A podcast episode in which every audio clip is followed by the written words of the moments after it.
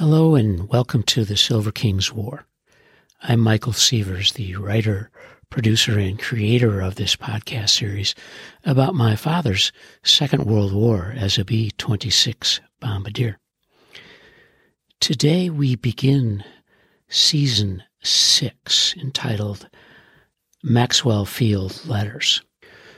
Maxwell Field in Montgomery, Alabama, a car's ride from his home in Birmingham, is the installation where Stanley will continue his training as a air cadet. He is now to begin his pre-flight work for pilot school. Maxwell Field Letters will follow Stanley's writing through each week of his pre flight training and testing, and each week will be an episode. Season 7 will be entitled Lakeland Letters. Stanley writes his first letter from Maxwell Field on a logo letterhead dated Saturday, January 30th of 1943. Dearest ones, I'd give a million dollars to see the expressions on your faces when you receive this. Yes, I'm actually stationed at Maxwell Field and will be here for the next nine weeks. It's such a lucky break that I still can't believe it's true.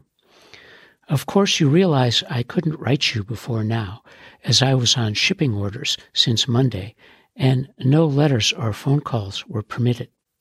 800 of us, all pilots, left Nashville yesterday at 5 p.m. after standing in the snow for four hours. About a half hour from Nashville, we were told our destination was Maxwell. You can imagine my joy. It was an all troop train and a horrible ride.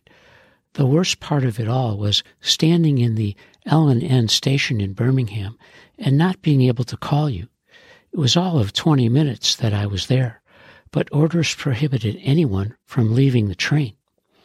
At two this morning, I got my first glimpse of Maxwell from inside of the place, and frankly, I didn't nor have as yet seen much of it as the upperclassmen began the hazing immediately upon our entering the field. Believe me, they really run us underclassmen crazy. It's exactly like Hell Week in a fraternity or you might call it a military school. It's a lot of fun, though, even if I must take quite a bit of ribbing. After four and a half weeks, I'll be an upperclassman, and so we'll take it out on my underclassmen. I'm afraid this also means I won't be permitted to see you until I become an upperclassman. I won't have any privileges. It's a shame being so close, but that's the Army. I don't even have any idea when I'll be able to call you, but will do so at my first chance. The barracks here are much nicer. I don't think any place is as bad as Nashville. I was certainly glad to get out of there. Besides, the weather here is beautiful compared to what I left. It was miserable. Having had only an hour's sleep last night, I really won't start my work until Tuesday. That's when classes, drill, and calisthenics will start. Well, it certainly was a disappointment not meeting you last Tuesday. I received both of your wires, and the second one was surely a relief. I was worried terribly about you. I got to the hotel at 5:30 p.m., and when you didn't come by 6:30, I called home. Having no one to answer, I was even more worried. I waited until 8:30 and then had dinner with Gene, who used to work at the Continental Room. He was very nice to me and wouldn't let me pay for a thing. He has the same job there as Mr. Miller has at the Tutwiler, and he tried to console me some, but I was so blue it wasn't much help. Now it will be another month before I can see you. In the meantime, please write often. My address is Air Cadet Stanley L. Silverfield, F8, Class 43I, Maxwell Field, Alabama. I love you and miss you, Stan. Stanley wrote 60 days worth of letters, and his streak continues on Sunday, January 31st of 1943. Dearest ones, things are going swell. The weather is beautiful and I feel like a million dollars.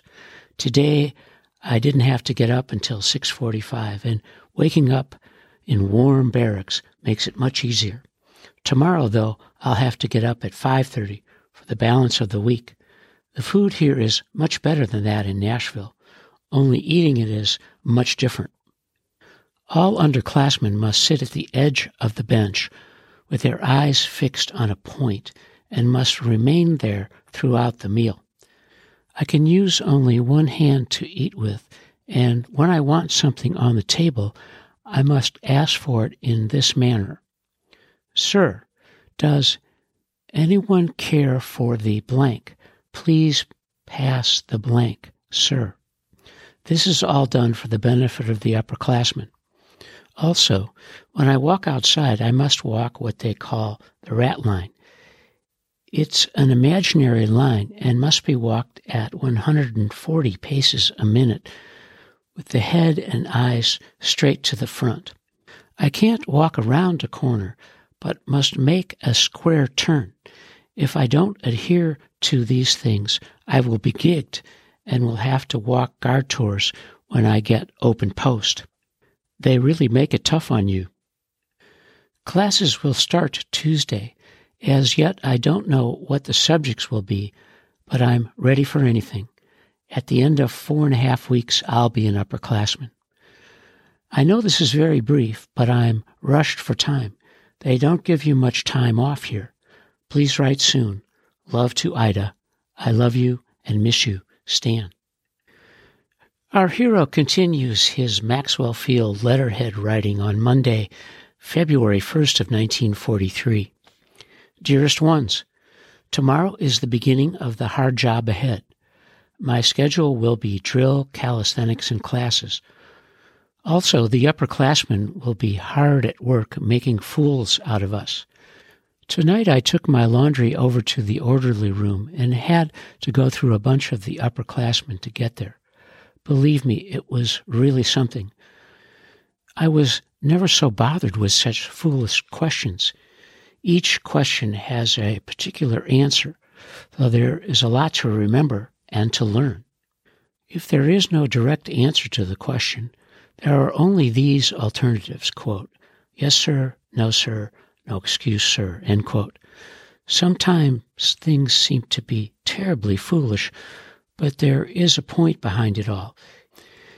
It gives you self confidence and overcomes any inferiority complex. It's the best of training.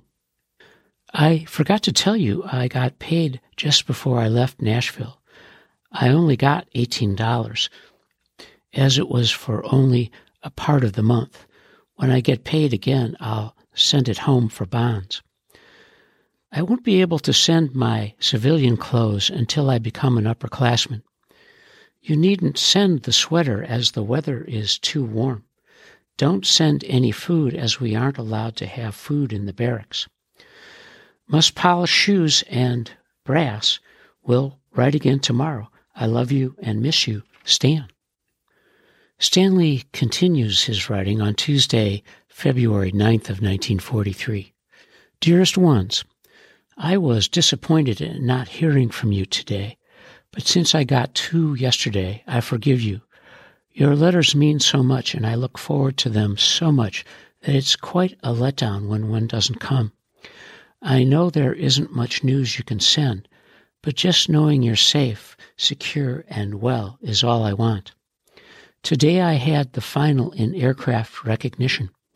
I managed to eke out an 80 I had to identify the different Army, Navy, and British airplanes flashed on a screen at a rate of 30 second intervals. This gave me an average of 83 in the course, which is passing, thank God. Tomorrow I will start another course. As yet, I don't know what it will be. In my math course, I've had three exams with another coming up tomorrow. The test grades were 90, 100, and 100. So far, it is rather simple for me, but I guess it will get more and more difficult as time goes on. Also today, I had a check in my code class. Out of 100 letters, I got 91. this was rather good as I was taking them at almost six words a minute. I hope I'm not bragging too soon. Almost taps, so I must polish the brass and shine my shoes. I'm getting to be an expert at this. I hope I'll hear from you tomorrow. Give my love to Ida. I love you and miss you, Stan. This is the end of Maxwell Field Letters, Part 1. And you are listening to the Silver King's War.